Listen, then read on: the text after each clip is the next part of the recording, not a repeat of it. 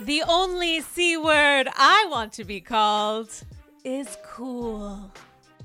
Kelly Bensimon said, You're down there, I'm up here. but today, I'm a little bit higher. Oh my god, this is gonna be a shit show. Mm-hmm. This is gonna be such Can you take me higher? Guys, it's literally essentially three in the morning Eastern Standard. What the fuck time? It's Andy's Girls. It's episode I truly, quite literally have no idea. It doesn't matter. And it doesn't matter. And I just have to say at the top of this episode, well, let me introduce our guests and then we'll we'll say some shit. Um I don't matter. Mean, honestly, I don't either. So it's a party. Um, guys, you know her as one of my favorite content creators online. You know, when you think of her spiritual horoscope for her account, we like to say, she and I like to say together, if Dateline and Sports Center had a Bravo baby, they would birth this account and this being welcome back to Andy's Girls. Bravo, bravo, ducking bravo. How are you? Thank you for having me. It's always a pleasure. I'm so good. I'm slowly healing from BravoCon. I hope you are as well. I mean, there's a lot for us to discuss. Number one, it is quite literally a little late Friday night that we're recording this. Some shit hath just gone down on social media, It half. which we're going to get to. But first, how are you feeling post BravoCon? I lost three pounds. Oh my God. Um, yeah. From walking? From Yes. steps or stress? I think both. My heart rate, like at day one, I could not get my heart rate like below 100, even just sitting on the couch. It was just so loud, and like there had been the stampede. And like I even took a gummy there and was like, I'm not getting up off this couch until my heart rate drops a little bit. It was just a lot. It was a lot. Wow. Yeah. I'm used My to I'm used to a very quiet, serene atmosphere. And so all of that for that long, for it was essentially like 10 hour days in there. It was long. I feel like it was more than 10. I felt like I was there. I just live there. And I'm a New Yorker who does not fuck with the Javits Center unless absolutely necessary because I don't like big crowds. I live in New York. City, but I can separate, I can isolate myself from that if I get stressed out. And this, there was like no possibility of doing There was that. no possibility. Every single room I went into was just like deafening. I wish I'd had earplugs just because at some point, you know, when people were all screaming, and that's Mm. another thing. Look, I mean, I really did not think for a second when I left my house that I Mhm. was really going to be like one of very few people that chose to wear a mask. And I just keep Mm. saying to myself, they were branding everything they could put a brand on. What would it have hurt to have a little stack of masks at the front to like give people the option, you know, if they'd been available? You know what? And they could have had cute ones. Really like cute- a little like a little Bravo reference moment. Yes. Yeah. That could have been, been so funny. sassy. They could have actually honestly sold masks that if they were Bravo related, people would have bought them. Yeah. I would have. That would have been so funny. Anyway, so I think about that too. Like it was just a crazy experience in general. It felt mm. surreal in a lot of ways. And do you feel a little bit more grounded in even thinking about your experience now that a couple days have gone by? You're back home, back to life, things are happening, or are you still kind of on in the cloud? Um, I'm probably still in it a little bit just because it was such a whirlwind and such an unusual experience. And so a Mhm. lot of it is like, did that really happen? And you'll remember something like that was because it just was stimuli every 2nd throughout the day. Um, but yeah, if it just physically and mentally equally taxing, but great. I mean, I'm just not a, a conference person. Like I have a lot of followers who are like, oh yeah, you know, I go to Comic Con, and I go to Crime Con, and that sounds amazing. Um, and to me, for some reason, when you say those two cons, I, Mm. I see a clear vision of like packed, crowded, giant conference center. Like that's what you're going there for. And for some reason, because I think of the intimate setting of 2019 that has been described to me Mhm. over and over, Yeah. I was envisioning that. And so to go from what I had in my head to Comic Con essentially was just a huge leap.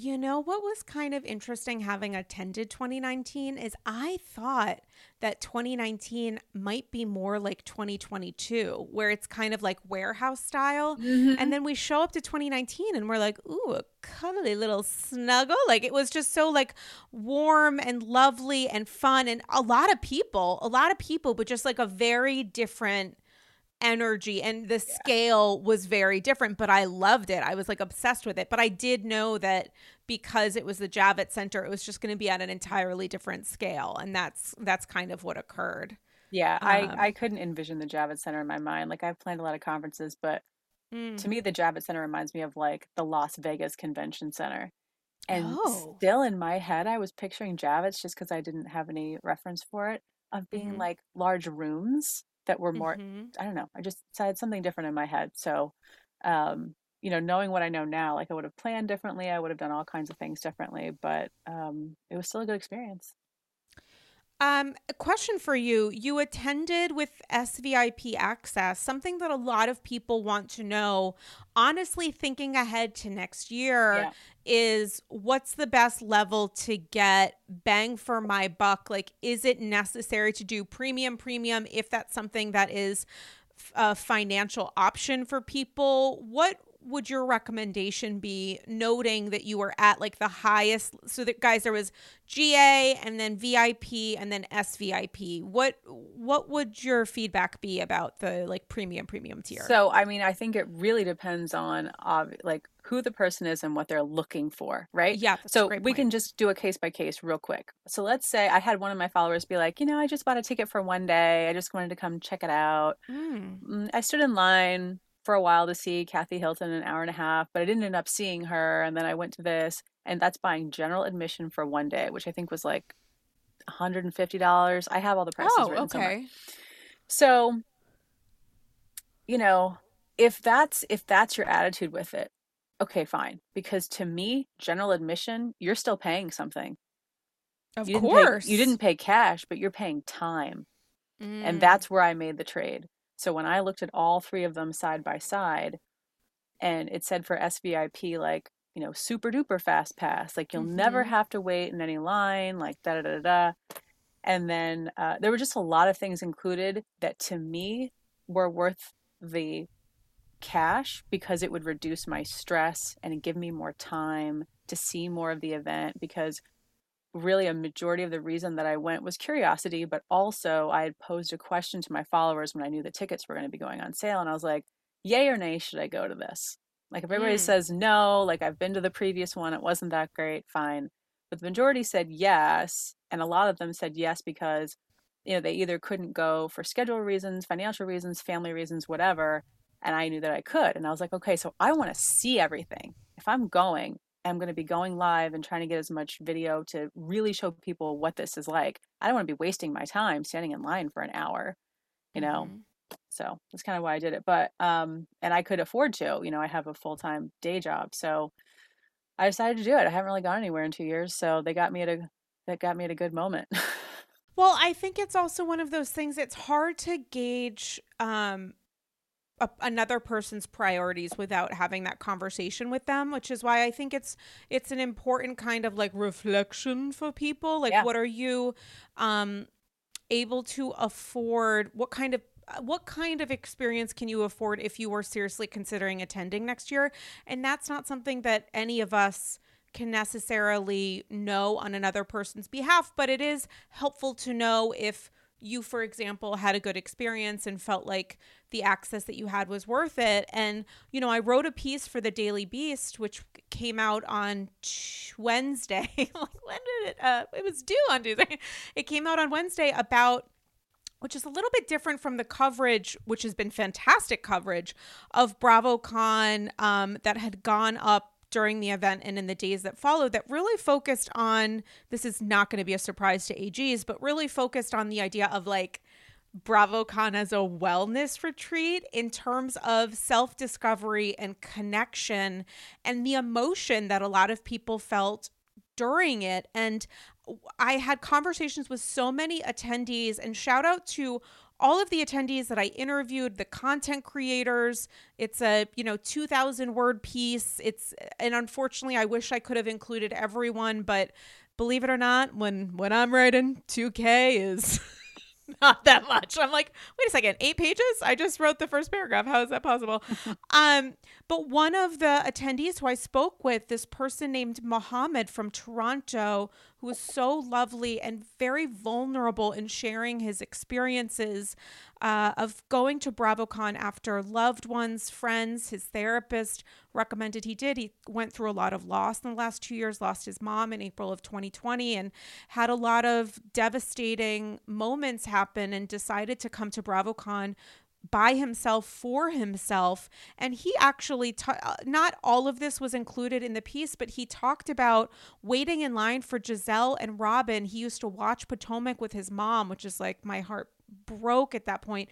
But he talked about waiting in line with Gizelle and Robin for like 4 hours plus and didn't get a chance to get a photo with them Sarah, he, I know, I Sarah, know, Sarah. I know. And guys, it's it's one of those things that you don't need me to say this, but like think of someone who's buying a general admission ticket versus VIP or SVIP. We're not factoring in necessarily the cost. He spent over five thousand Canadian dollars Damn to buy a GA ticket with the travel. Yeah, the flight was very expensive, transportation, meals, like to attend as a GA, he spent over 5K, which is so much money. And to miss that opportunity uh, is tough. But just to say, he got a chance to ask an incredible question during the Potomac panel. And because he mentioned, I think during the panel that he didn't get that photo, he was able to get one with them after. Thank which- God. I was literally going to DM them both and be like, I know. No, look. I know. listen, from the bottom of your Bravo loving heart, can you do something with for this guy? You know, just anything, text him, send him a hello. Yeah.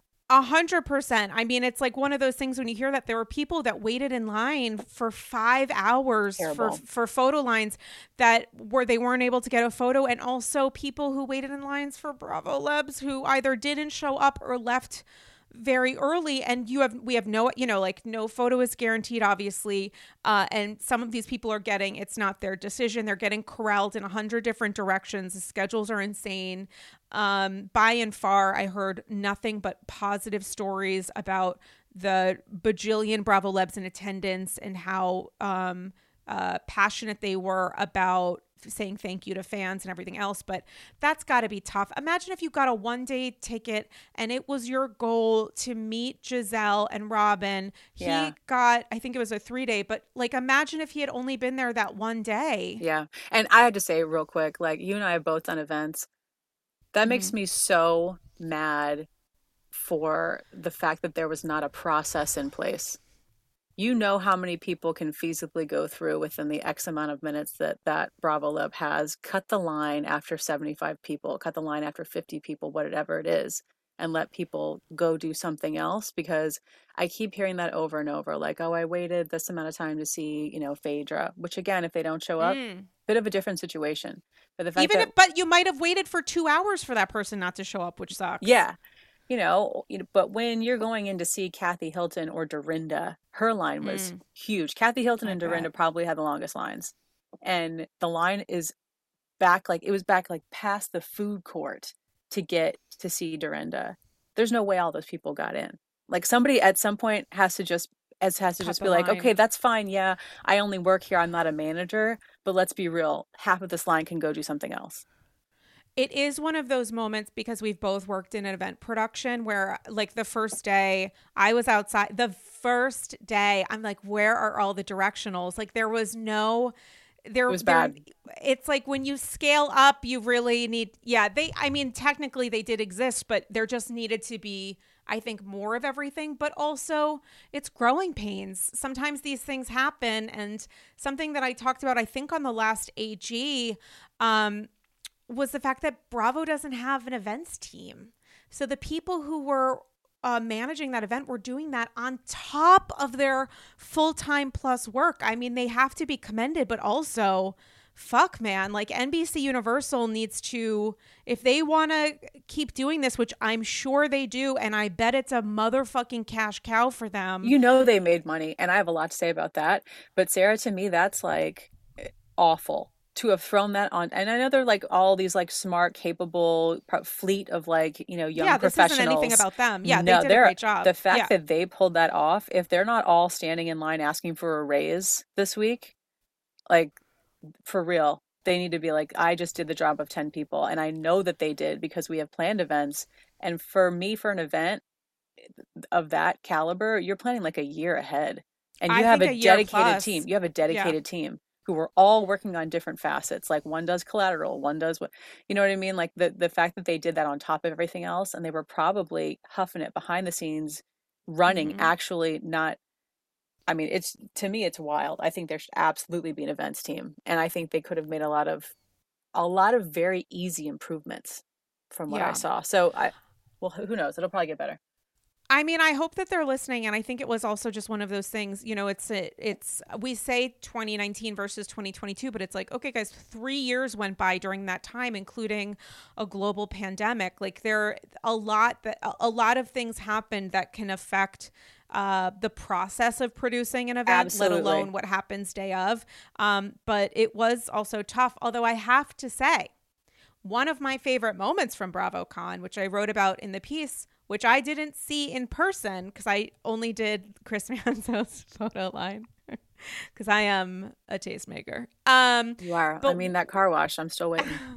I eh, hello hashtag ham game. I'm mm-hmm. a vegetarian of 20 plus years. I would throw and pigs are my number one favorite animal by far. I would throw some fucking ham if it was directly toward Chris Manzo's heart. If I mm. secured mm. Christopher Manzo as a result of throwing ham, I'm gonna throw that fucking ham. All right, I'm gonna kosher for love is like what it. I would say to that. I like it. Um, but one of my favorite moments is a moment that Bravo posted on on TikTok that sort of went quasi viral, or at least something that I saw a lot of content creators wanting to discuss, which was someone going up to Kenya at a photo line, Shirley, and you know it was like boom, boom, boom, boom, boom.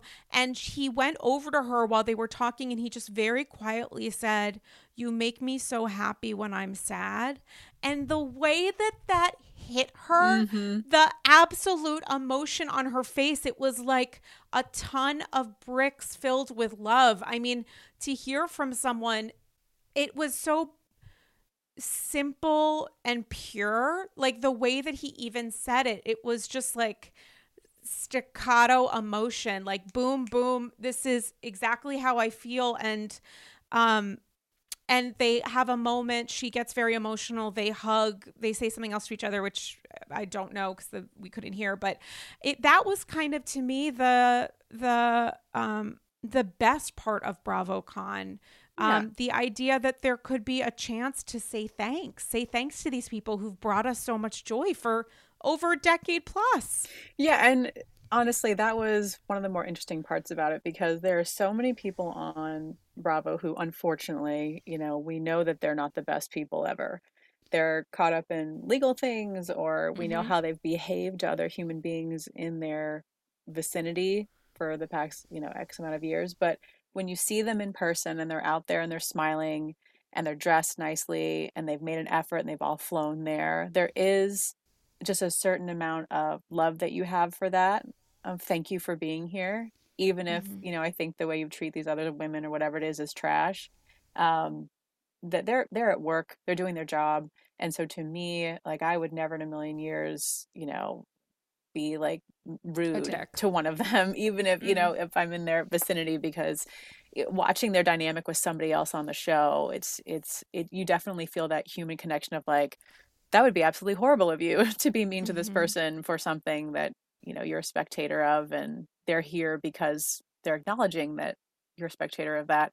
So it's it's an interesting thing to see them in person uh, that's such a good point. Listen, speaking of rude, I'd love to be it. So um, there is something I want to chit chat with you about. Um, but before I do, I want to shout out um, Dylan Hafer, my Bravo bestie. I was on his pod this week talking about Salt Lake City and Beverly Hills. So check out that episode of Mention It All, uh, which is done by my pal Dill, who's the creator of Bravo by Betches. He's great. Um, I'd never met him before BravoCon, and he's so He's lovely. Oh my god, he's the best. He Mhm. is the best. So he's fun. like truly the best. Yeah. And um also uh the AG Patreon has a round of questions that were submitted all about about all things BravoCon and some other stuff. Mhm. Um on uh in a special like Bravo Q BravoCon Q&A episode. So you guys can go to the AG Patreon to hear more of that, getting into the specifics of what you guys wanted um, me to discuss.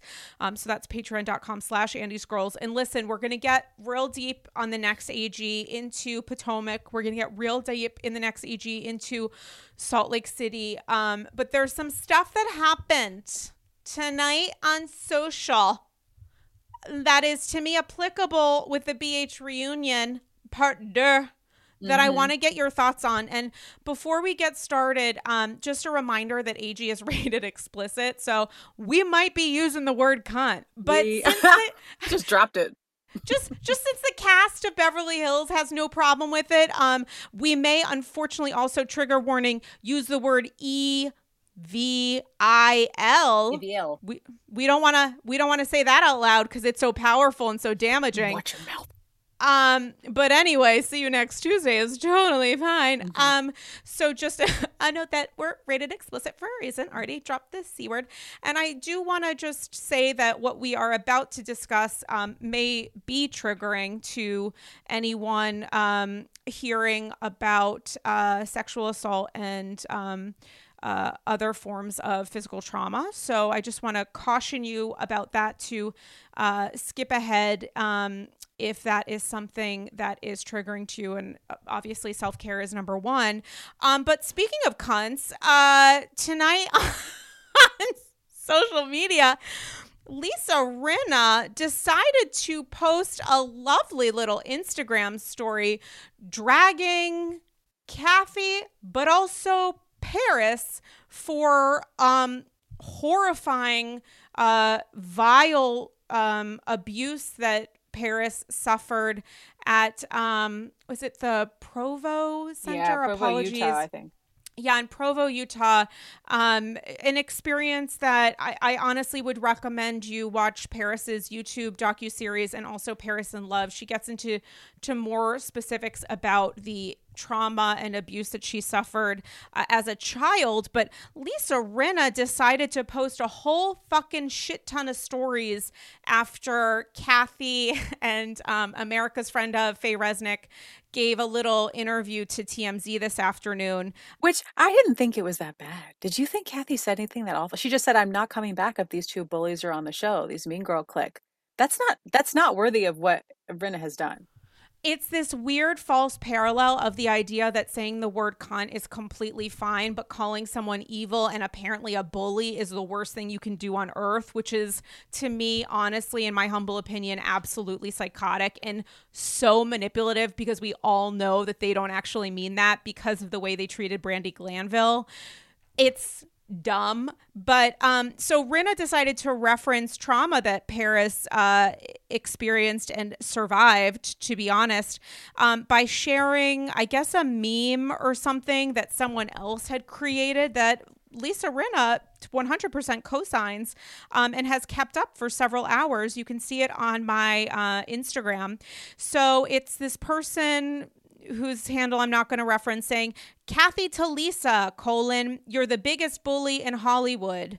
Me to Kathy, colon, you're the mother that had her daughter kidnapped in the middle of the night, which led to her being abused, raped, and you never apologized to her when she confronted you about it with a gif of Phaedra Parks, a wild choice when talking about really complicated topics in light of her last season and that reunion cycle on Atlanta.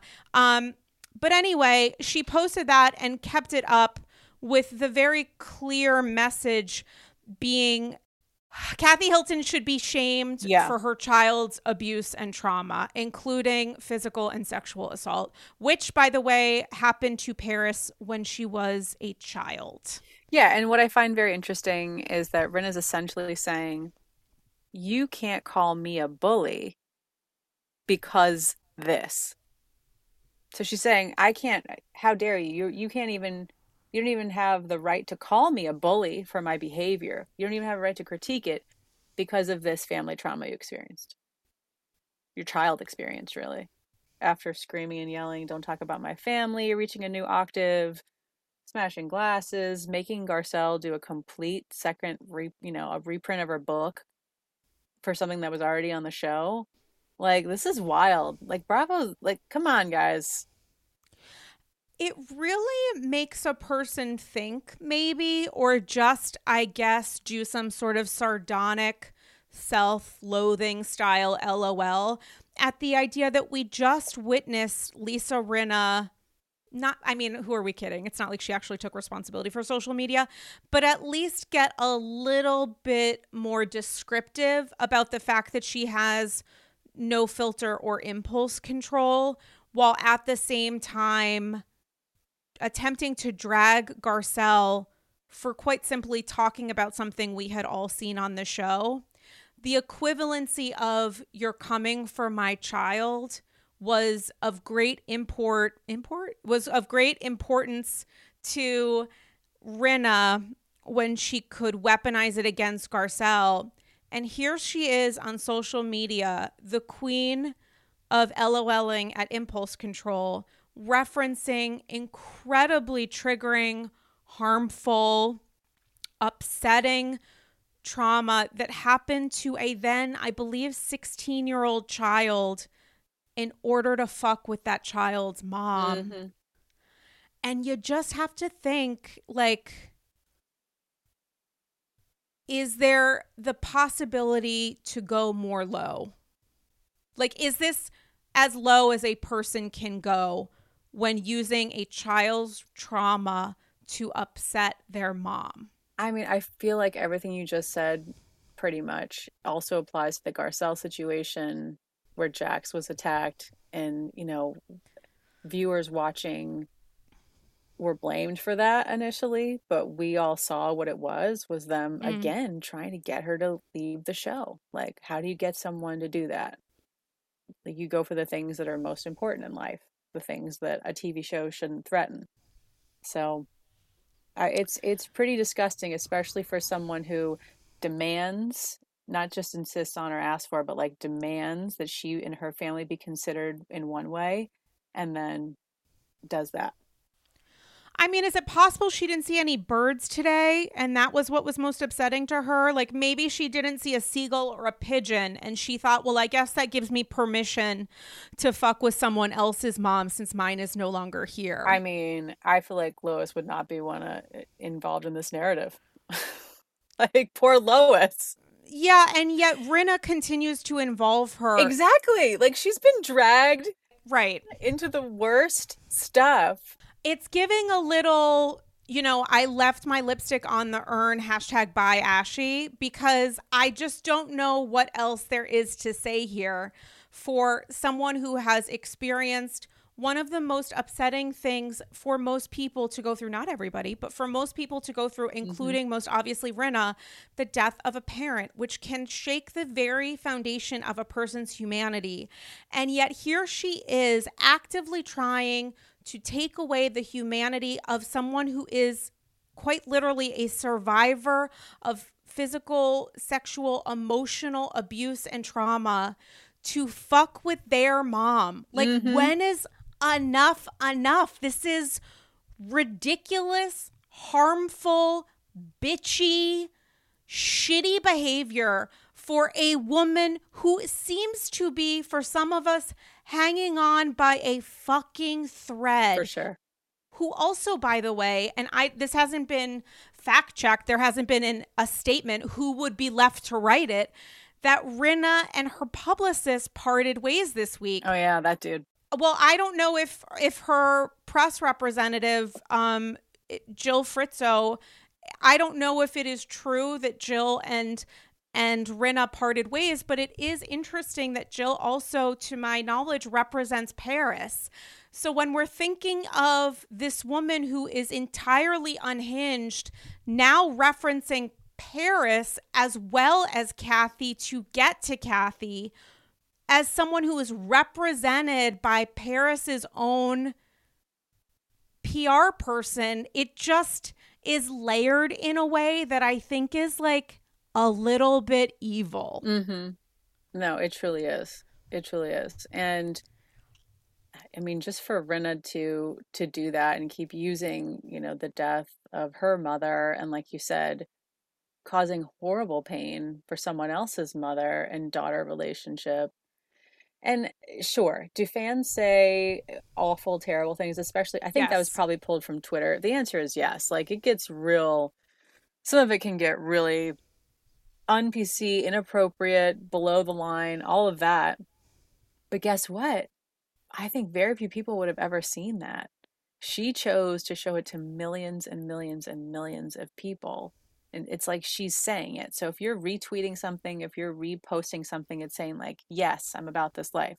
Now, for us, Bravo content creators, not always because we're sharing whatever's happening. Mm-hmm. But when it's your personal account, if you're sharing something, if you're posting something, you feel that way. You're into it. You like it it represents you, it reflects your thoughts and feelings.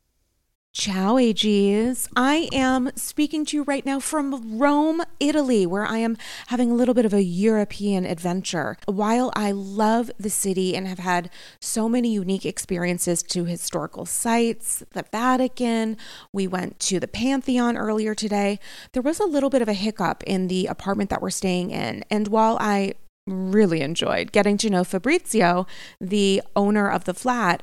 There was a little bit of a language barrier because I unfortunately do not speak any Italian, even though I have watched The Sopranos all the way through at least three times. And this is where Rosetta Stone comes in. What would have helped me enormously in traveling abroad would have been brushing up, also known as entirely learning, the language of Italian. It could have broken down barriers in conversation with Fabrizio. And I also think speaking the language of the place that you're in is a sign of respect to the locals. It's also the ability to fully immerse yourself in the experience. And me not knowing any Italian, apologies to my grandpa Reno, who did make pizza from scratch, it would have been an incredible and even more incredible, memorable experience Rosetta Stone is the trusted expert for 30 years with millions of users and 25 languages offered, including Spanish, French, Italian, that's right, German, Chinese, and even more. Rosetta Stone immerses you in so many ways. There are no English translations, so you can really learn, listen, and think in that language you want to learn. It's designed for long term retention, which is especially helpful for me because while this is my first trip to Italy, I really truly hope it won't be my last. The lifetime membership that Rosetta Stone offers has all 25 languages for any and all trips and language needs in life. That's lifetime access to all 25 language courses that Rosetta Stone offers for 50% off. Don't put off learning that language. There's no better time than right now to get started. For a very limited time, AGs can get Rosetta Stone's lifetime membership for 50% off. Visit rosettastone.com slash today. That's 50% off unlimited access to 25 language courses for the rest of your life. Redeem your 50% off at rosettastone.com slash today today. Ciao! Hey AGs, are you ready to add a touch of luxury to your home, just like the Real Housewives? BCC Villarosa, OBS. Introducing Home Threads, where style meets comfort for the ultimate glam experience. Picture this Chic furniture, one could even say chic c'est la vie, that mirrors the elegance of your favorite housewives' mansions. With exclusive designer collections and a curated selection, HomeThreads.com has everything you need to make your space as fabulous as the housewives themselves, and always at the best value. Unlike Joe Gorga's initial attempts at windows, perhaps.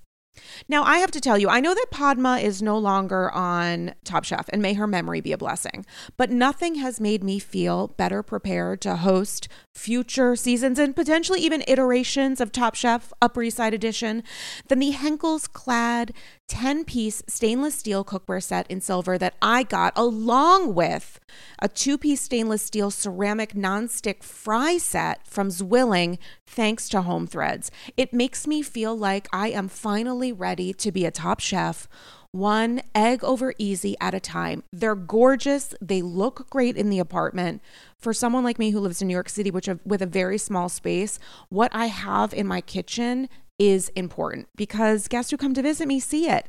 And I'm so, so thankful to have discovered Home Threads because now I feel fully prepared to make eggs a la francais. Head over to homethreads.com today and live your best Real Housewives life. Go to homethreads.com slash Andy Scrolls and get a code for 15% off your first order. Again, that's homethreads.com slash Andy Scrolls for a 15% off code off your first order. Home Threads. Love where you live. Is it enough to simply say you don't have impulse control and leave No, this is bullshit. And I'm so sick and tired of it. I can't even tell you. And the fact that they, you know, she says, I have a lack of impulse control and da da da da, da, and they all just giggle about it. Um, there's no accountability ever for that entire clique. You know, like she lied about the sauce to make Garcelle grovel, you know, and they all ganged up on Garcelle at the table. And until she started crying in that other episode, they just kept going for her.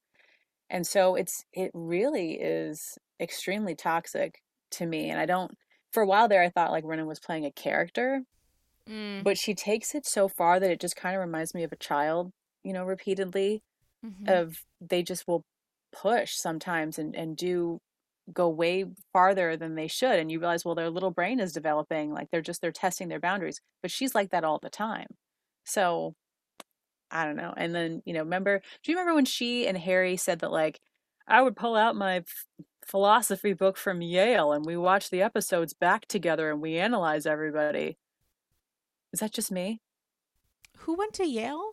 i thought harry did he says he or Oh maybe it was God. his yale handbook of psychology Okay, maybe he was passing through. Honestly, maybe he was like driving through Connecticut. He went on a walk, he got lost, he was there, he bought a book. Listen, somewhere in my gray matter that exists, and I'm going to find it. Um, but the point was, even if that first part was a joke for them, like swastikas are a joke, they went on to say, we analyze everybody after every episode psychologically. And so, how is she, why does she make these choices? I mean, I guess they just skip over her. There's a level of analysis here that she thinks is either funny or unimportant while she works to analyze other people. It's something Kathy referenced in this video, which seemed to really trigger Rinna. That was such a good interview.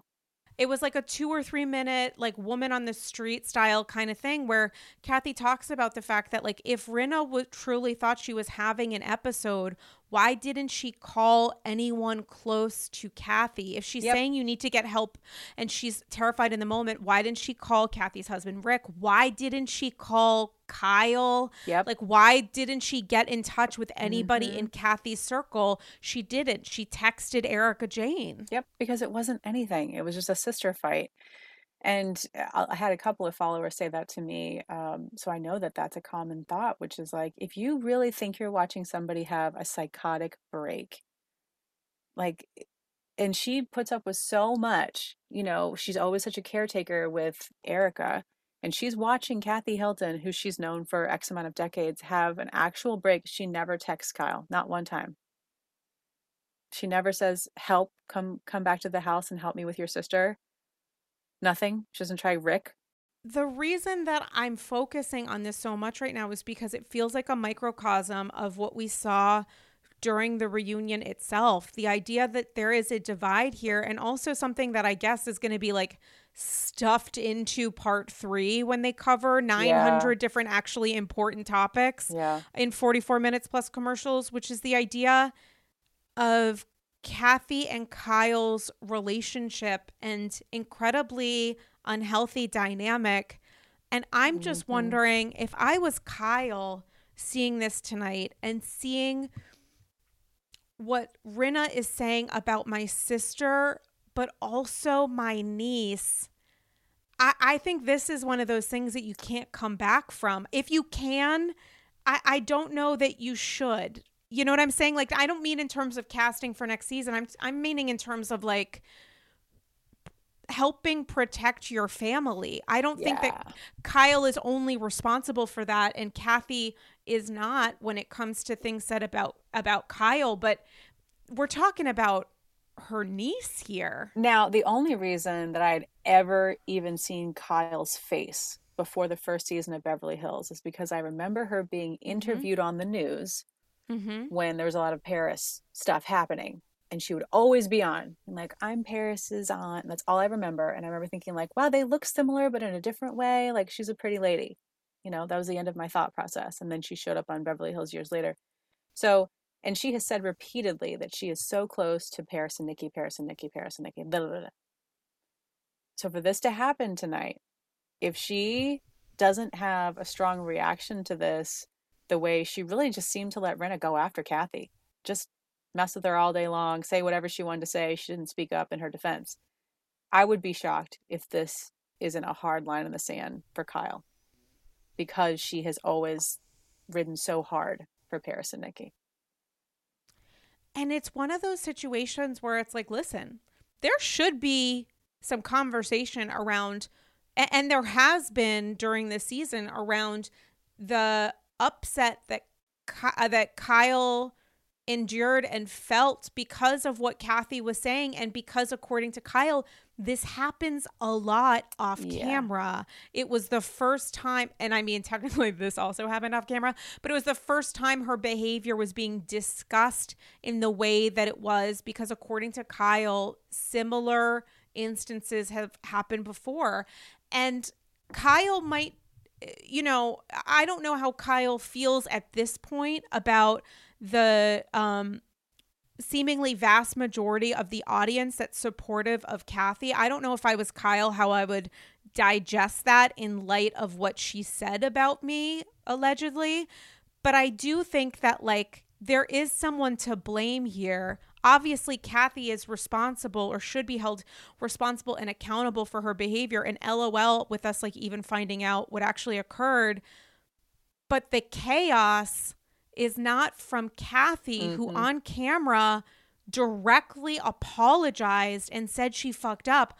All of this is really to me from Rinna. It is. So if you're upset that people seem to be like really yelling their support for Kathy about actions that were seemingly very harmful to you, the person to be mad at to me is Lisa in Mhm. this. Absolutely.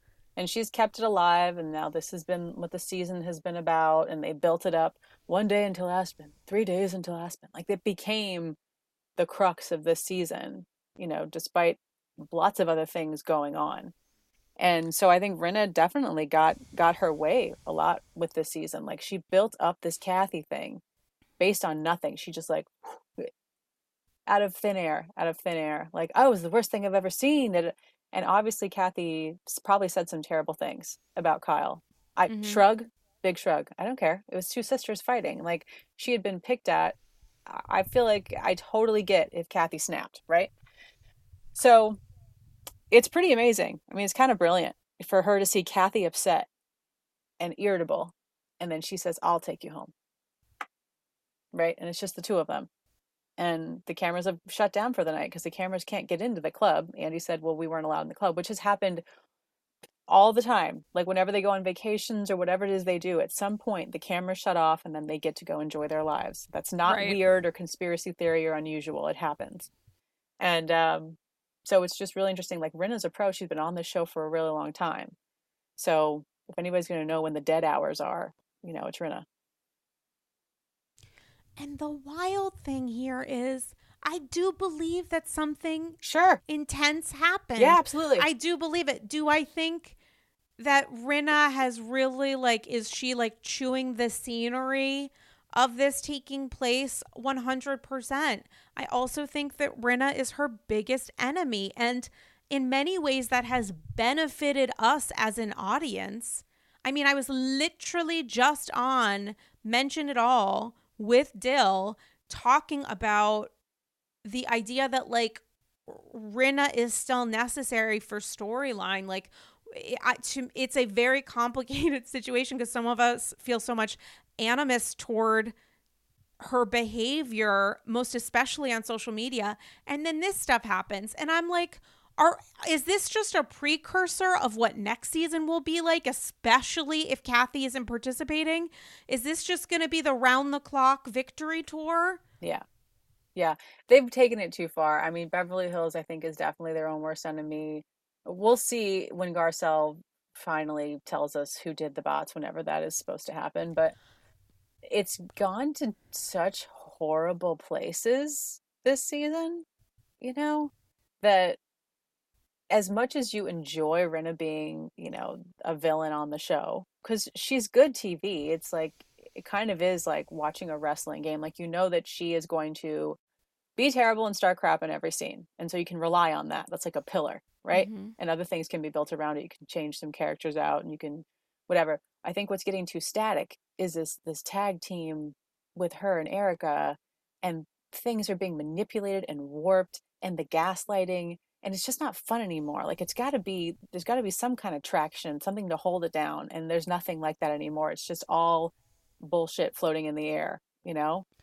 What do you think about the idea that there could be a split that takes place where it really and truly is Rinna and Erika on an island and maybe Kyle and Dorit splitting off from that. Do you think that's realistic? Do you think that could actually happen? Well, would happen? I mean, might for, happen. For one episode, we kind of saw Kyle switch teams when she was very upset that nobody came to Kemosabe, which one of my followers said followers said, Why didn't they name this episode Chemo Sobbing?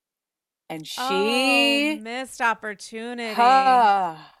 yeah. Oof. Yeah, yeah. They totally missed that. Anyway, so we saw her kind of buddy up to like Sutton and the others when she was mm-hmm. feeling like those girls just weren't coming to her hat thing and she was crying about it and screaming, I don't care, or whatever Erika was going through. Um, and it was okay, but it wasn't enough because, you know, Dorit, somebody said to me in DM earlier, I love chatting so much with them all day. Someone said to me in DM earlier, they were like, Dorit is a shell of who she used to be. And it's mm-hmm. so true. It's like she yeah. she escalated like if we were doing a, a chart, it's like the glam went up, upper right corner. But the, you know, she used to be like telling Lisa Vanderpump off and fighting with Erika and just really being super honest with people. And now it seems like she's just toeing the line. You know, like they tap each other and they give each other looks, and she's just like authenticity straight down, you know. How much of that do you potentially attribute to Dorit trying to like find a space that she might think is safe in terms of like um, keeping her role on the show versus the fact that she's going through and just endured at the beginning of the season sure. A, an incredibly violent act and has been diagnosed with PTSD and some of this could just be her trying to survive shooting. Sure, I could see that if it was just only one season, but she's been falling mm. in line mm. for the past like two, three seasons. Oh, there we go. It okay, has not been that same Dorit. She has not like stood her ground. Remember, she used to fight with Kyle all the time. She yeah. used to be like, "That's bullshit, Kyle." She'd just be like, "Enough, not none of that out of you." But really, she just sort of is like, "No, no, no, it's okay. You just cursed a child out, but it's not a big deal." No, no, it's kind of funny. It's not my child. Like what? Who are you? Do you have what are we doing? What game are we playing? Because I don't like it. The explanations and confusion that the cast seemed to have, especially around the bot attack and also the way that Kyle treated Sutton, the way that she was physical with her. Oh, that was so bad. It seemed to be so surprising to them, to Kyle, who laughed it off, mm-hmm. which was such a bad look. I don't understand the level to which they don't understand a conversation that a lot of people are having, uh, uh most obviously without their consent. I mean, geez. Yeah, and what I thought was interesting too is after the episode aired, Kyle put out a statement in her stories and it was like, you know, I mm-hmm. drank a lot and my behavior was terrible and blah blah blah. And then on the show last night, she didn't say they didn't reference her being pretty sauced at all. She did. She did? Okay, good. She talked maybe on the first episode. She did talk about she was like overserved. She overserved herself. okay. essentially, yeah, that she was like drunk AF. yeah. Yeah, And then, you know, she's like, oh, I'm rough with everybody. I'm like, Mm. no, but you know, you really, in your stories online, like, we all call the spade a spade together. And those are the moments when you're like, okay, they're saying they messed up. They realize they messed up. I still do think that she sees Sutton differently, she treats her differently. She's just, she can know she can push her around like literally and figuratively. And so they, there's a, like a skewed power dynamic there, I think, coming from Kyle when it comes to Sutton. Well, I think that's such a good point, and I think it's she she looks at Sutton either as a vessel or a mirror. I can't really tell which. Like there's a way that she acts toward her almost like as an extension of herself. Not to say that she would treat herself as poorly as she treats Sutton, but like there's a weird ownership that happens in times of explosiveness. Like we're all focused on the bruise thing, which we now understand was not eh, something that looked like a bruise from Kyle that appeared on Sun that apparently had been there the whole time, like whatever that was. But she was physical with her that in a way that was completely inappropriate. And yet Kyle is laughing about it, which to me is so disrespectful. And she also referenced I forget who else it was in the cast. I think she said Garcelle, but it could have been someone else where she was like, I'm just like touchy with people. You know, I even touched so and so in the cast, and they've said to me, Ooh, like maybe not. And I'm thinking to myself, Kyle, what's taking place here is that you are crossing someone's boundary and they're telling you, don't do that. And yet you're pretending this is a joke. I don't care. There's like the idea here that it's when it's friendship between women Yeah. It's okay to cross these lines and it's actually completely unacceptable. Yeah. That was really, really hard. We've seen Sutton go through some pretty terrible things this season.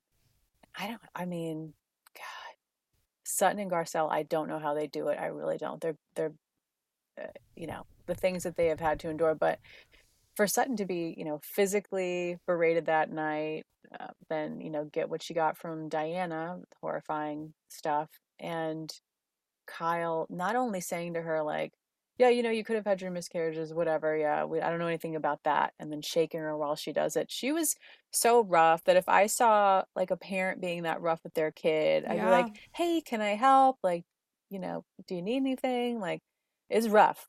It was too rough for me.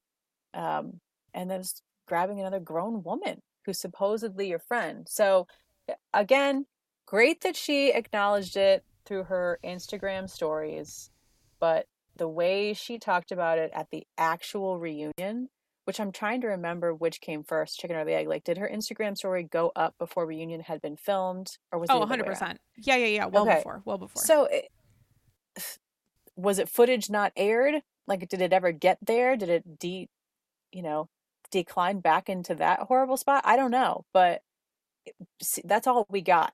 All we got to see was Kyle belittling it last night, which was awful. yeah, it gets into this idea of like, why aren't these women considered whole enough for you? Why aren't they completed, complete women, complete people? Mm-hmm. who have feelings that should be respected. It it feels like some of these people in the Fox Force consider Sutton and and potentially Garcelle to be like malleable objects that can be molded according to how they feel about that other person's reaction and behavior. And it's like no this person is giving you their opinion and their feelings. And to be honest that is enough. Yeah, I mean, I to me it's like they see themselves as the OGs and they see themselves as, you know, indisposable.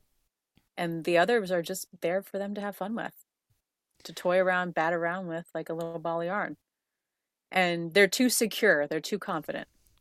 look how well that turned out for New York Mm-hmm. That's exactly that's it. That's exactly the same mentality that they had. They were just cocky, closed-minded, rude. The new people didn't matter at all. Their feelings, their storylines, whatever it was. They were just there as, yeah, yeah, yeah. And listen, save Space. Kyle's been in my top five for 150 years. Yes, yes. We know. But I'm going to tell you, nothing get got my fire started quite as good as Crystal sort of destroying Kyle on part two, which I was incredibly here for. I was Gave me life. very into it. I felt a, a swift burst of energy. It was great. Yeah, it's like Teddi is speaking through Kyle, which is why it's going so bad. Mm-hmm. Maybe you should I don't know. It's like hashtag sister act. Like this is the thing that this is like that's kind of the vibe that I'm getting. Different plot, Yeah. but Yeah. a little bit. You're you're trying to use some stuff that Teddi mentioned or you think that Teddi feels about her former friend Crystal, and it's not playing well. No. Which is exactly what I would expect from someone super close to Teddi Mellencamp. Yep. Kyle's messing up, but she really is, to use the millennial word against Kyle, triggered by Crystal. She really is. Yeah. It's like she, Crystal, for some reason, Kyle does not think is mature enough, even though she's a grown woman with her own family. Kyle is just treats her like a child. Well, to me, it's not just that she's immature in Kyle's eyes. It's that according to Kyle and Dorit, Crystal is conniving, Oh, which is the extra layer there. That's that if right, I was Crystal, I would be losing my fucking mind at Kyle explaining to me what racism is. And also, by the way, in the the use of the word clean mhm. by talking about microaggressions involving Garcelle versus Crystal is very revealing about Kyle. To use the idea of something needing to be, for lack of a better term, black or white with no gray, that gray is objectionable.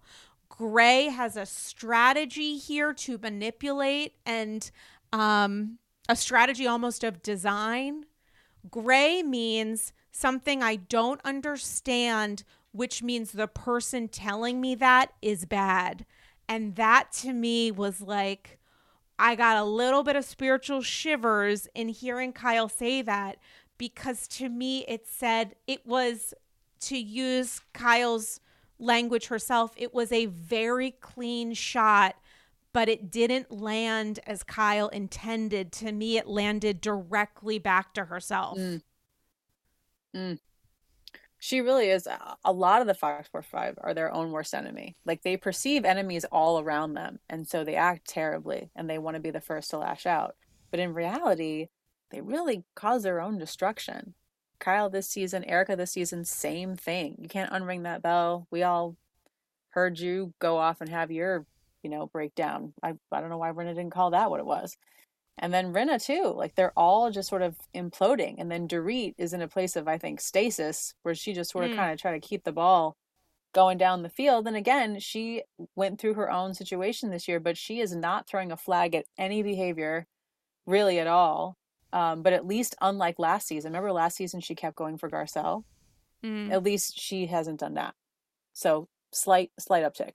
It is a wild experience to watch, I guess, the Fox Force double down and have such a lack of awareness of what they're doing, but they're not the only ones with that lack.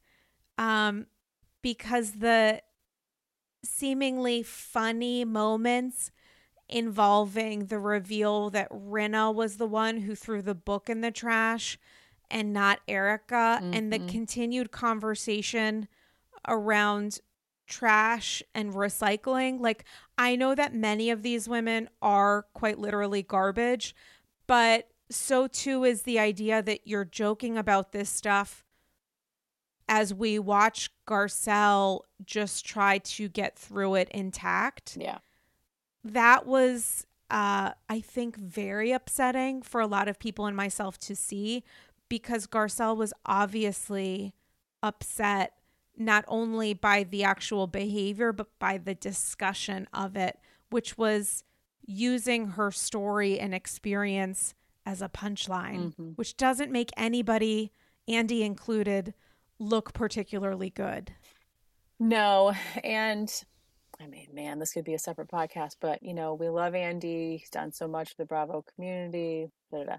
But if it's something he doesn't connect with, he doesn't care. It doesn't seem like for a lot of things. And he gravitates usually towards like the snarky, funny moment in the room over, you know, a more difficult one.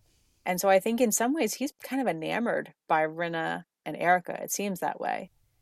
And I hope, I tell myself that he did not turn and see how visibly upset Garcelle was. I need to go back and watch again and see if he ever did look and see that she was sitting there with that look on her face because it's so obvious, or if he was just completely engaged with Erika. Either way, it was horrible, but I just can't remember if he ever scanned and looked and saw. Um, I mean, I watched the episode two plus times, like the absolute sociopath that I am. I don't think he did, but I, uh, amen.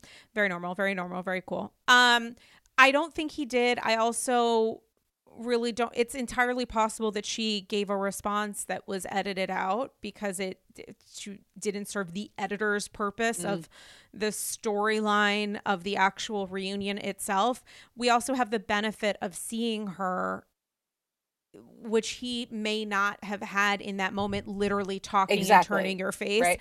and yeah. who hasn't been through that before i mean I, I i know i have where it's like i'm getting the temperature in the room entirely wrong but it doesn't mean that the impact of this is any less yeah yeah and that's i really do like if if there's anything to take away from that moment because i'm not sure if andy was at all aware that his fun mean girl banter was having the horrible effect it was having and that's not funny to everybody in the room the people who were sitting across from her and could easily see her face erika and rinna kept going with it yeah they don't seem to um, care even a little bit about garcelle's perspective and all. voice in a way that is like maddening to watch play out. Yeah. Because it's not just a matter of like who's getting the most airtime in this. Like I would love to know whose storyline gets the most minutes, but it's like watching them do a f-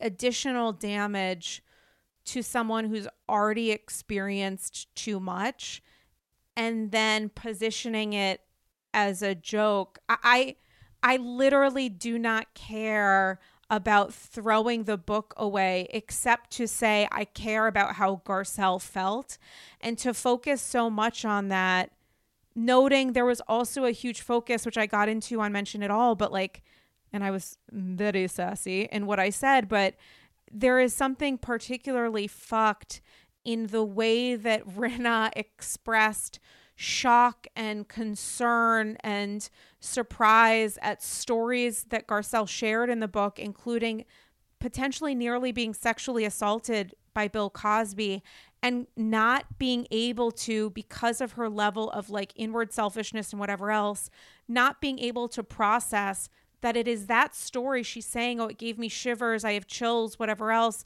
You're you know like thank god you got out and you're knowing your intuition at 18 years old not connecting the dots to the fact that she literally threw that story in the trash. Mm-hmm. She discarded it and is now making fun of it, mm-hmm.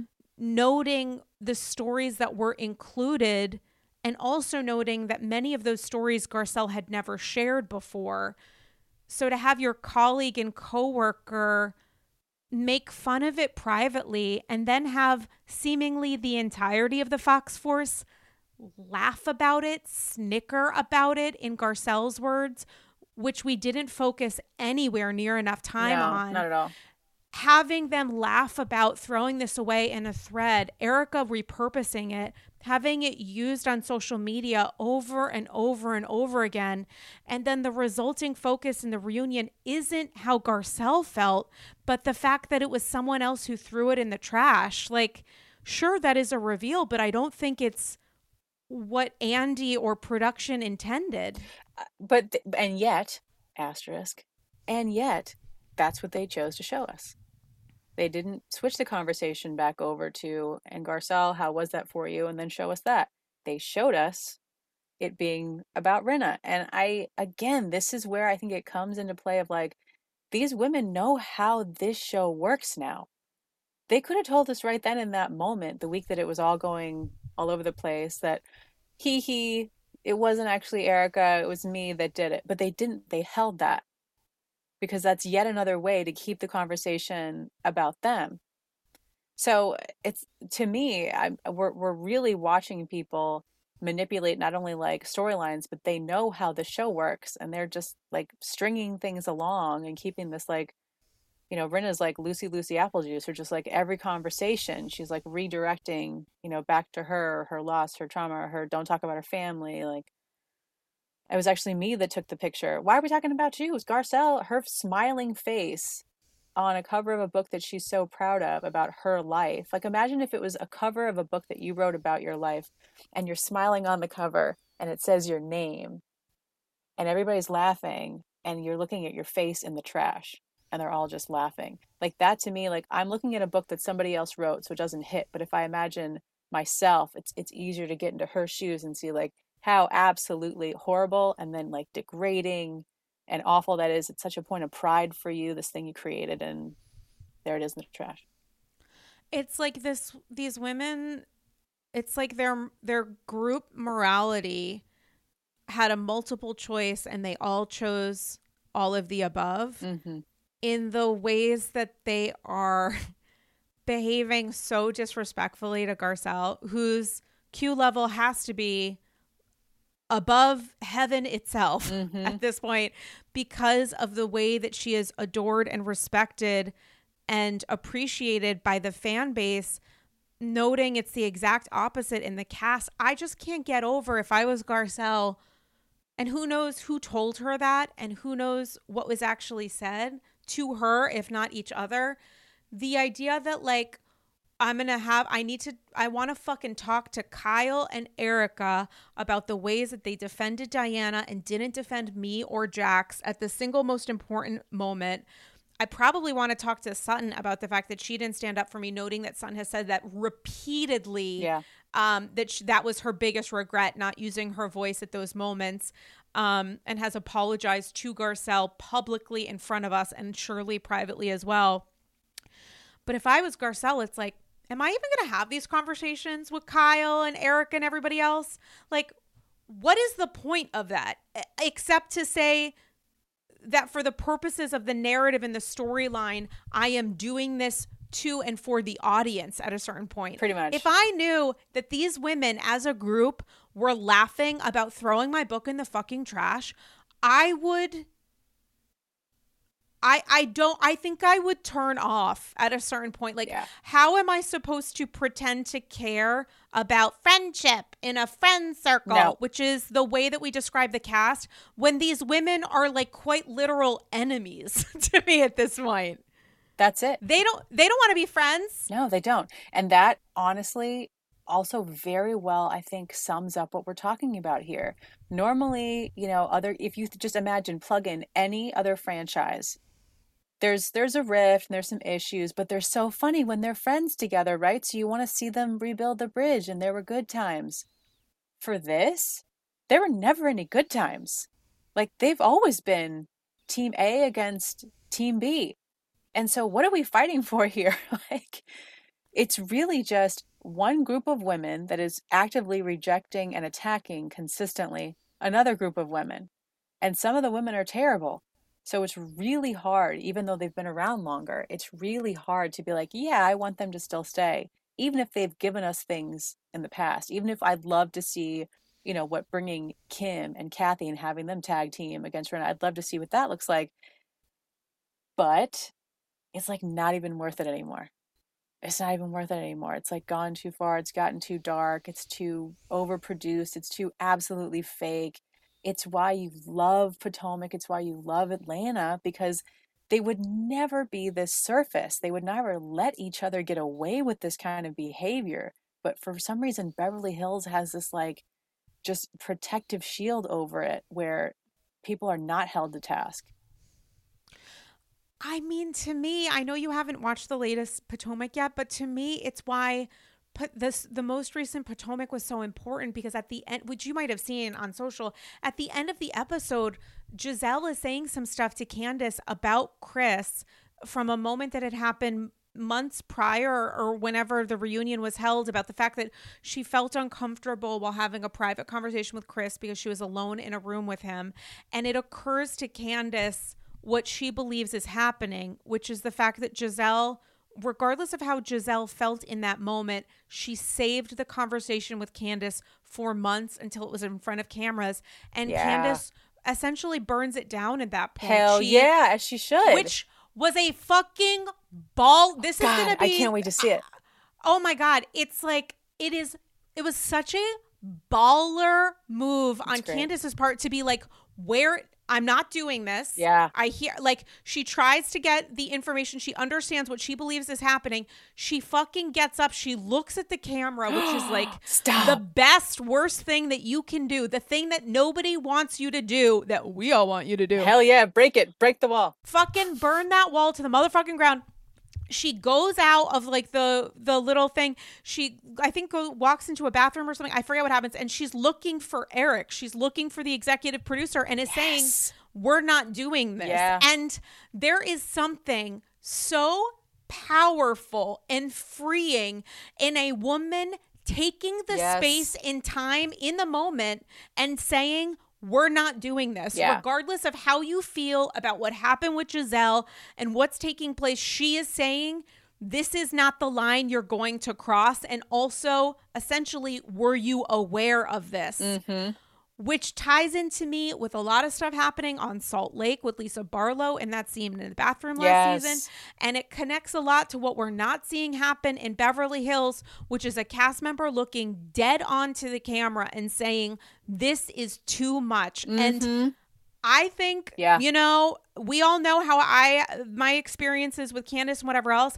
I am extremely here for a redemption season for Candiace and to watch Candiace take up space in this way. Yeah. I think it's very powerful and it's also fucking wonderful narrative storytelling. Yeah, that's awesome. I cannot wait to see that. I really can't. That's amazing. And that's a thing too. It's like I I wonder sometimes if some of these housewives acquiesce to things that they shouldn't. It's like feel free to stand your ground. Be who you are. We're watching the show because we want to see you and and your authentic reactions. Like don't turn into some puppet. Then you don't have anything to offer us anymore. So Well- I, I hope it sets an example for other people. I think that's the problem though on Beverly Hills is everyone is expecting Garcelle and Crystal and Sutton to just take it. Yeah.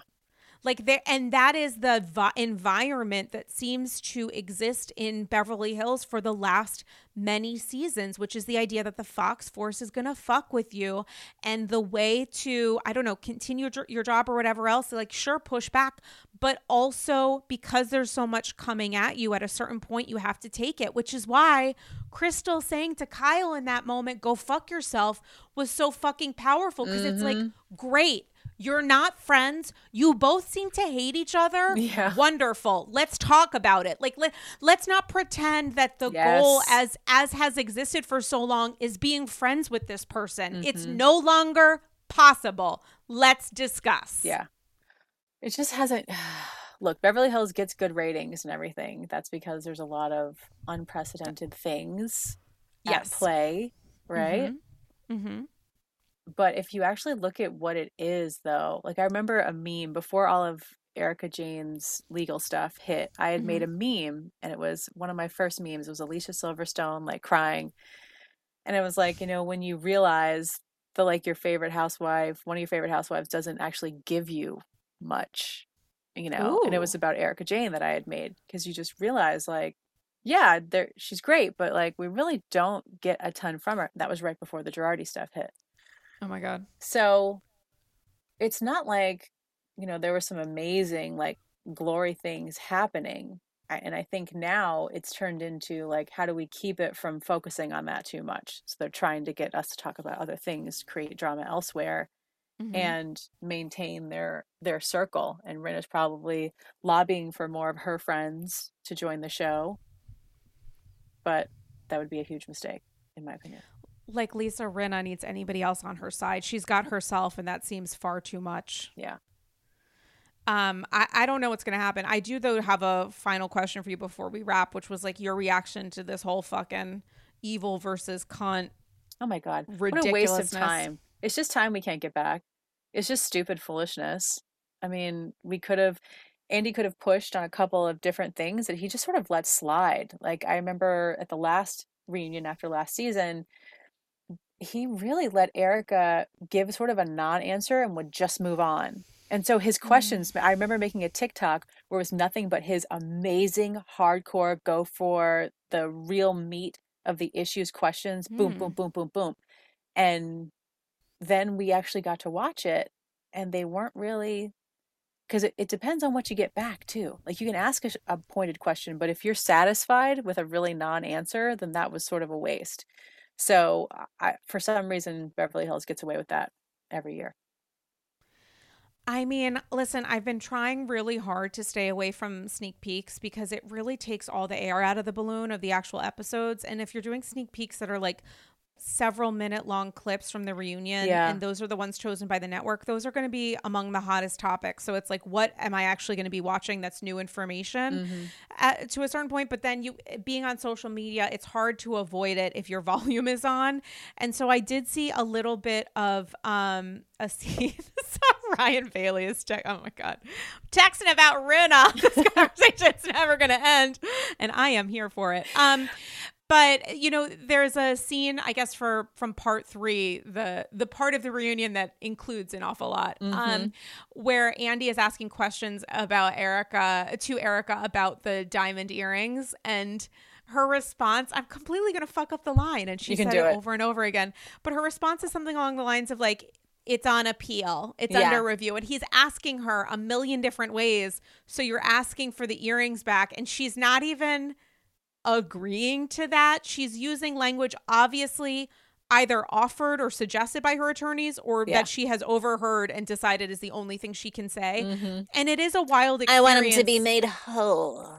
I mean, it is a wild experience to see Andy try to connect to and with her, noting that she's giving him nothing and yep. she's like sort of lying through her ass because mm-hmm. she knows what he's asking. He knows what he's asking, and she's never going to give him the answer. Never. Never. Which, by the way, now when I think about something that Rinna said, the only voice that I hear say it is Ryan Bailey's Rinna. Oh my God, I am obsessed with Ryan Bailey. His Rinna. And you know, I just got to meet him for the first time in person and I didn't I Same. didn't even get to ask him to do the Lisa Rinna for me.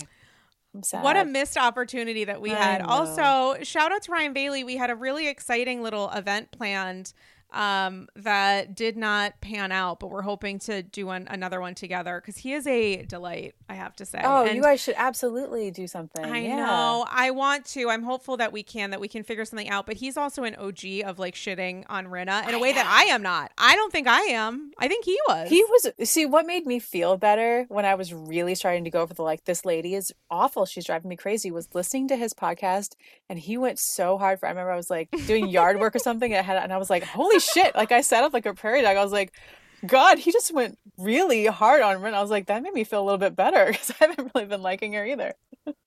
but he does it such he's so funny about it. He's so funny about it. We did, I think, as a community have what is still ongoing rage stroke about that Instagram story, which is why I think the timing of this ended up being incredibly um I think, helpful to have a conversation about what's happening with that TMZ video, how it influences Rinna's meltdown and just awful, horrifying, incredibly triggering behavior on social media and the implication of it when it comes to what we're watching on the reunion and what we're expecting to see next week. Because surely there is some idea in Rinna's mind that this is going to help her.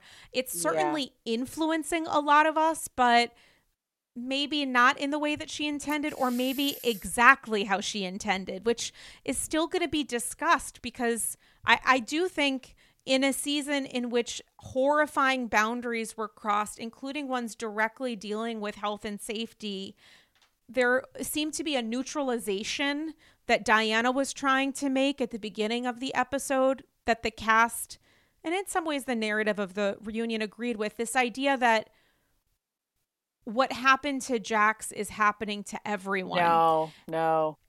And the reality is, no one should be receiving death threats. No one should be receiving threatening messages, regardless of if they're directly connected to a death threat. But these are also grown adults whose like brains have formed or decayed with time and a lack of morality and common sense. But like, they are adults who have families to protect and um, you know, lives to continue to live who certainly do not deserve to receive the kind of vitriol that seemingly everyone has received at least one point in time. Mm-hmm.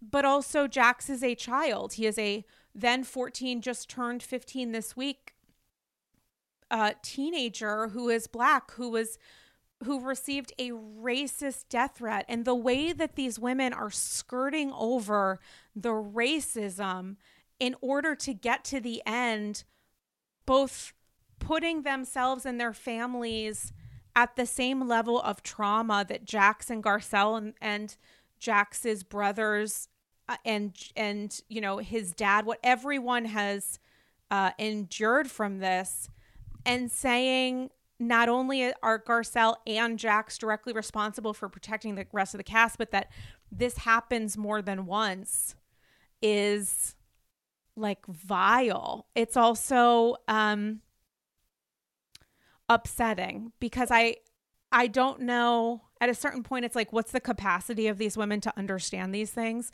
that seem so understandable for everybody else and it's like I don't know, but what I am sure of is the responsibility, unfortunately, is going to be on Garcelle to explain it, which is an additional level of trauma. Yeah, I, this is, I was going to say, this is twice now. Remember, Garcelle sat Kyle down at a yeah. nice lunch and was very nice and explained to her, like, look, you say that about me in front of the group, you wait, you wait, you hold that in your pocket and you throw that in my face at a reunion. It hits me doubly, and I'll tell you why. She was so patient about that and then for her to she didn't feel like it, she had a choice. Yeah that's true she really didn't and then she that she kyle's not going to be reading any books cracking any any you know uh, leather bound books on on this topic anytime soon. So then this season at the reunion she's got to try to do it again. She's got to try to like say okay let me put my pain on the shelf for a second here and i got to explain why i got to explain why one more time to these women.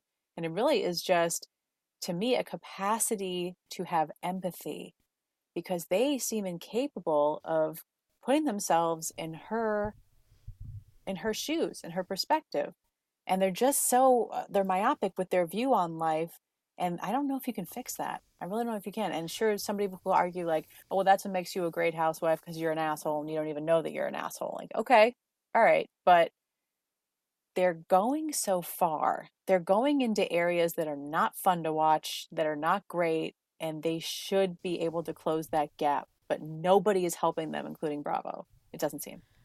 Well, there's also a manipulation of empathy to ser- to suit specific purposes. Absolutely. There's the way that Diana is saying, "Don't you care about our families? Don't you care about my family?" Instead of what is the conversation that we're supposed to be having here?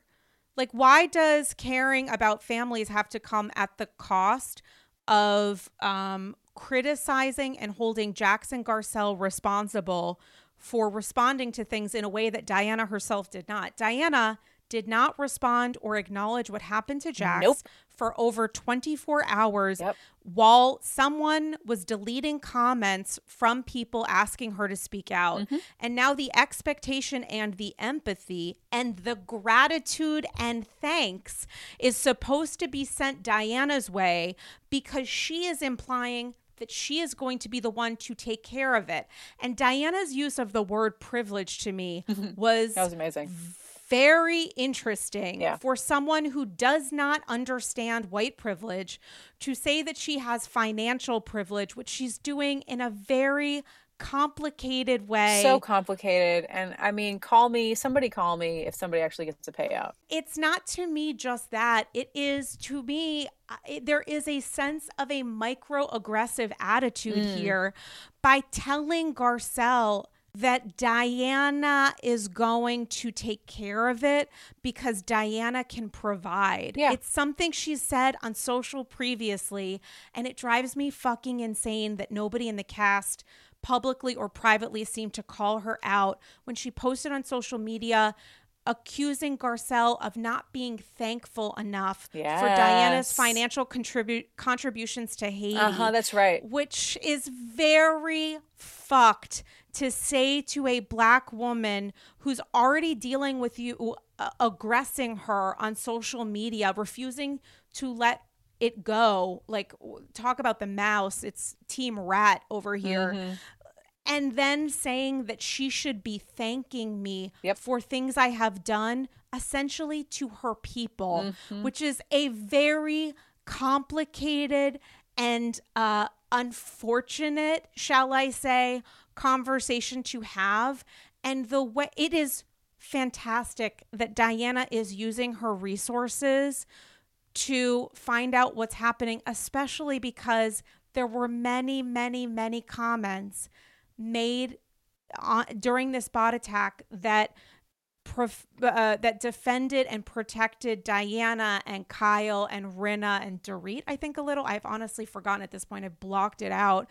Um, so it is a good thing that Diana is using her resources, but the way that she is describing it and communicating it is problematic. And the way that I even have to be very cautious and cognizant of what I say because she is using her legal team to act in a punitive manner if she feels like people aren't saying things in support of her behavior, which creates a very complicated dynamic on a podcast like Andy's Girls, which is about talking about the psychology behind these women's behaviors. And if I feel like I am going to be attacked by someone who doesn't like the fact that I don't like her behavior on TV in a way that is using her financial privilege and resources and power to try to silence people.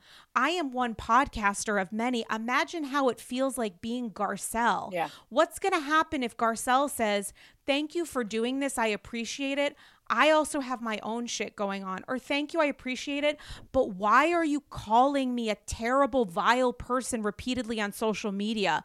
When are we going to have that conversation? If you're trying to protect me and also defend your name and your honor, which I completely understand. Why don't you start by changing your behavior on social media in the post that we can all publicly see? But we can't really have that conversation because Diana doesn't want to have it. She's also not interested in content creators having it, which creates an environment that's very uncomfortable and rare where we have content creators being sent cease and desist letters because someone doesn't like what they're hearing, Yes. which is to me a different conversation from defamation when you're attacking comedy podcasts like Yes. Sup. But like that's on Diana and her legal team to understand. It's unfortunate that an article that I wrote in the Daily Beast was referenced in her legal documents, but I'm glad that someone's reading. I hope they learn something from it. Uh, you know, like great that you got to get the hyperlink Mazel Tov. It's just, it's a very unfortunate situation that compounds very problematic, frustrating narratives and behaviors that we're seeing on Beverly Hills. And I'm glad you guys, Potomac is killing it. Salt Lake, I have so many thoughts on Whitney and Heather. You could not you could not contain them in a 9-hour ep, which we will get into the next hour, but I do also think that before we close the door on Beverly Hills, which thank fucking God is going to happen next week, regardless of what Lisa Rinna continues to say online, I think it's important to have this conversation because there's a lot of stuff to discuss when it comes to trying to understand or at least connect with or explain or unpack the behavior that we're seeing on Beverly Hills. A lot of it is not good, but I think spending the time now before we all take a fucking Beverly Hills nap, I think is is appropriate to do and hopefully you find it worthwhile to yeah. listen to. Like I I hate spending 900 hours on BH especially in the last couple weeks because it makes my skin crawl to a certain extent. It makes me very uncomfortable.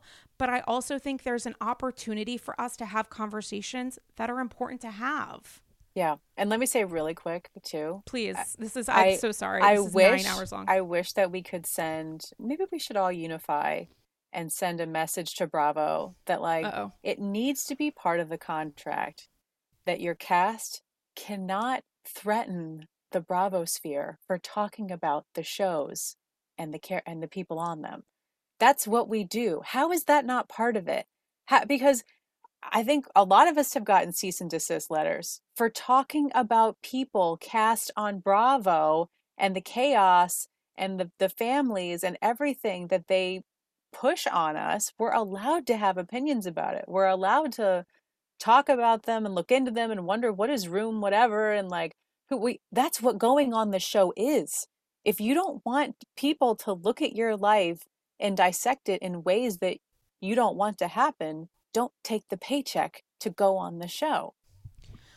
Yeah, um, it's a great point. I would love to counter with the idea that maybe the network would start by adding an asterisk to the statement that they put out um, about what happened to Jax, which they single handedly placed on the shoulders of fans. True, that they was talked sad. about toxic fans. That was so when, sad. Yeah, it was pretty sad. It was also um, a little bit of an LOL. Um, it was. It was dumb. And uh, so, you know, like, are they going to add that into the contract? I don't know. But I would like to know what happens with Rinna's social because Kelly Dodd said publicly that she was fined, I think, $15,000 as a consequence of her behavior on social media. I think she actually said she wasn't directly told exactly why she was being fined, except that she had like broke broken the contract in some way. Is Rinna getting penalized financially for Great this? Great question. Great question because she's attacking she's attacking her colleagues and I thought that they like they had a certain criteria for that like you could I, I feel like there's something there. I've heard something before where they don't want you going over certain lines against your own cast members.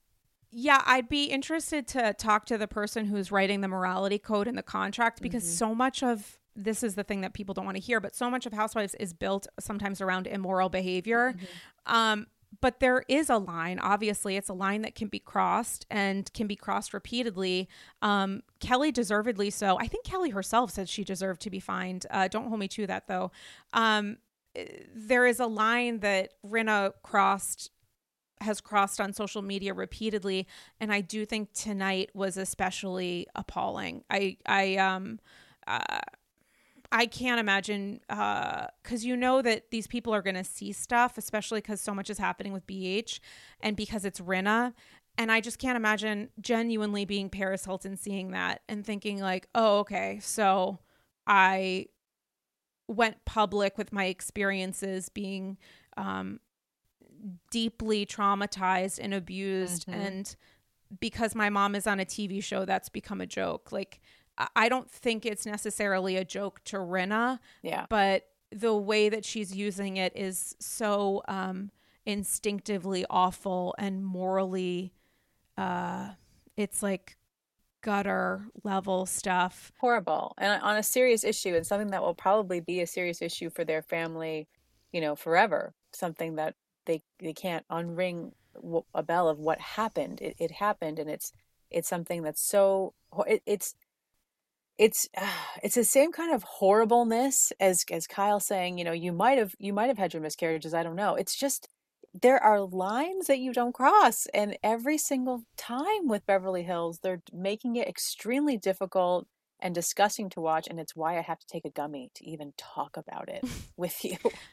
Yeah, it's like the difference between defamation and a mirror. Like the some of this legal stuff is like associated to the idea of defamation in specific incidences, which is so outside what AG focuses on and what I have any interest in. I'm really I am not like as a related to being a podcaster and content creator, the rumor mill when it comes to like really weird stuff is I'm so disinterested in having those conversations. I have to tell you, like AG starts with curiosity first, and I have no curiosity in that kind of vibe. But some of this, man, if we're gonna talk about saying real dark things about people, we got to start with some of these people in the cast because it's what what Rinna posted tonight was very dark and problematic. And if Bravo isn't going to do anything about it, if Kyle isn't going to do anything about it, if her cast isn't going to do anything about it, then some of us are going to continue to talk because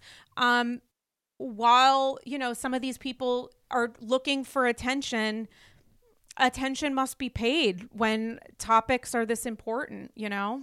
Yeah, you got to call it out right away and loudly. And I wonder to myself too, they laughed and they really brushed off Rinna's social media. You know, somebody made a meme, and I'm sorry that I can't remember who did it, but it was like, you know, Andy telling Candiace that her social mm. media was problematic and he had a very stern look on his face. And of course, it could have been a clip out of context, but the point was he was really harsh with her about it. Serious, I should say. Serious with her about it. With Rinna, it was kind of a joke because she makes it a joke and he picks up on that. And then before you know it, we're all just joking. And then the next day, this is what she does. So it you know it puts power to it like it, it it empowered her to i think do what she did she saw that like oh haha this is just who i am every season i'm a work in progress I mean, you could argue at a certain to a certain extent that it's not the network's business what these women do in talking about the show, but they've made it theirs for select housewives. So it's the conversation around why are you holding certain people accountable it's the idea of starting the potomac reunion by talking about how violence won't be tolerated yeah, when yeah, yeah. season one of new jersey featured a fucking table flip it's like we don't the way that we view these things and the way that we discuss these things and the way that we discount poor behavior from certain cast members but not others the way we heighten responsibility in some moments and completely disavow ourselves from either knowledge of some or laughing it off is complicated. It's, I think, the nuance here is um, it's unfortunate that it exists, but I think it's important to discuss and to talk about our our own experiences uh, and our own perspectives. I think that's important, and um, and it's gonna the convo will continue. I mean, there's something beneficial in in focusing this today's 900 hour ep i'm so sorry on bh because um because there's there's stuff to say and if members of the cast aren't going to say it well then maybe ag is the place you know? Yeah. I, i'm glad a lot of people are talking about it. I, I hope more. I mean i only just saw it before i joined so we'll check but i hope a lot of people are really throwing a flag. Yeah uh lisa rinna man what a piece of shit. What a piece um, of shit Listen, you're fantastic. Tell the AGs where they can follow you. Anything that you're like gonna be. Listen, Gummy Queen, got to get me in on that. I need to get me some vegan, gluten free. I know refined sugar is like nearly impossible. Cypress Cypress Hemp at Cypress Hemp. Okay, is their Instagram. They have a code thanks fifteen for fifteen percent off your first order. Um, that's their code. I'm not a paid sponsor or anything fancy like that. I'm just obsessed with them. I have tried many different kinds. Mm. They're amazing. No, nothing compares. Have you ever tried Vena, uh, Tamra Judge's company? But hers isn't THC. Curious. Hers is CBD. Oh. I need the hard stuff. Wait, what's the difference? Not to be a dum dum. Okay, not at all. So CBD uh, does not have any psychotropic, psychedelic uh, properties to it. So it's just a relaxant. You'll feel like soothed, oh. relaxing, but you won't feel mentally. I've you know I'm on something. You're in Pluto. Um, but when you take the THC, which I take is Delta 9, okay, Delta mm. 8 is mm. synthetic. Don't worry about that right now. Delta 9, you need to get that because, oh and so what I take, listen, go to cypresshemp.com, go to okay. the Delta 9 drop down, shop Delta 9. And then you're going to see two kinds. You're going to see purple mixed berry, and then you're going to see a pink one like strawberry. Ooh. Strawberry is 10 milligrams. Purple one, it's a bit much. First time I ever, ever took a gummy, I took a whole 10 milligram one because I was like, one gummy. and I took a 10 milligram. It was wild. Anyway, then there's a five milligram. I'm on half of a five milligram right now. Feels like I had three glasses of wine. You're not going to remember anything from this episode. Probably which, frankly, not.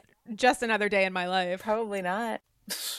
Tell me how it went. Um, well, tell the AGs what you got cooking aside from gummy pot. I know. I I was looking into the Naomie Olindo uh, case today, so I Oh. posted a lot about that in my stories. So it's up there. I'll save it to a highlight, but um, you'll see. It's. Uh, I hope Naomie is going to file something that says that everything she's being accused of is hogwash.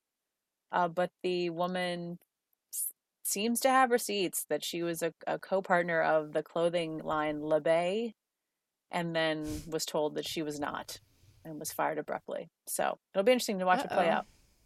Well, I love your deep dives because you always get into the nuance, and I truly do love when you re- you guys have to watch Bravo Bravo Ducking Bravo's recaps because you do always say that you've like had a gummy and had a moment, and it's so funny to watch. You're just so fucking funny, but insightful at the same time, which is a rare quality to have both. You It's- know, because the show great. takes me to really dark places, and the gummy Mm. brings me back up. And so the whole time, it's just like me seeing these very dark, depressing issues, but then the gummy's like, "Come on back up." It's great. Okay, I'm gonna talk to some of my doctors about maybe I don't know thoughts and feels on the gummy world, but um, but we'll see. And did you say that your Cypress, whatever the fuck, is vegan? Is it vegan? I think it is because it's just it. Okay. All it is is the it's hemp stalk. You're eating like a hemp. I don't. You're eating a marijuana plant. It's grown in the earth. sounds so unappetizing to me. I don't think I, I think I'm too like tightly. Well, I guess I that would be the population that could really help with this. Listen, think I thought I in was New too. York for too long. I've not been doing this know. forever. I started doing this like six months ago. I was like at a tipping point. I was like, my stress. And then my husband was like, I think the store down the way has something called Delta 9. I was like, get in the car. It's been great. We need to get you some sponsored content from the from Big Gummy. Yeah, right? I'm a huge proponent. if you guys work for if anybody works for big gummy in any uh formulation shall we say? Please slide into bravo bravo ducking bravo's dms you can maybe send me one but i just don't know that i'm ever going to try it to be honest. I get nervous. I get ner i have had really bad reactions to like medicine stuff and also basic moments in life that i don't know that my body is is willing to fly high. But one one day maybe one day. Ask ask your doctor. See. I'm gonna ask. I'm gonna ask my little, my little bibba team uh, over here in New York. Um, guys, follow me on Instagram at Dame Galley. You can see that piece of shit Instagram story that Lisa Rinna posted today that we discussed, and uh, so much more at Dame Galley on IG. Andy Scrolls Patreon, number one way to support the pod. Keep these conversations going. Patreon.com slash Andy Scrolls.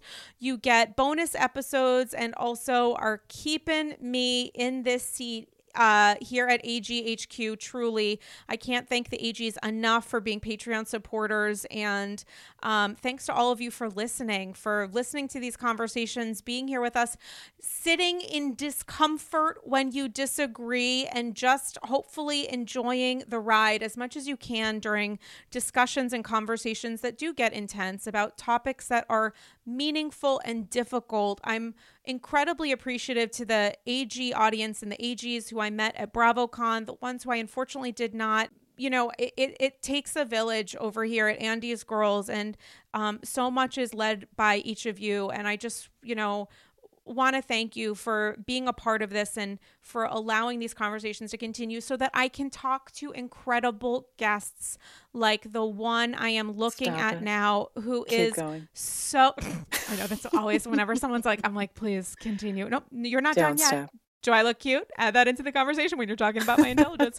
um, who is so incredible and so um intelligent and insightful. These are the people who I love to connect with on Andy Scrolls and in real life. Shout out BravoCon. Um, and so I'm so thankful for you coming on. I'm so sorry that we ran a little bit long, even though we were talking about one, a single show on the air of three Housewives franchises. Can you imagine? I mean, it's an ideal Friday night in the Bravo sphere. What are you talking about? That was great.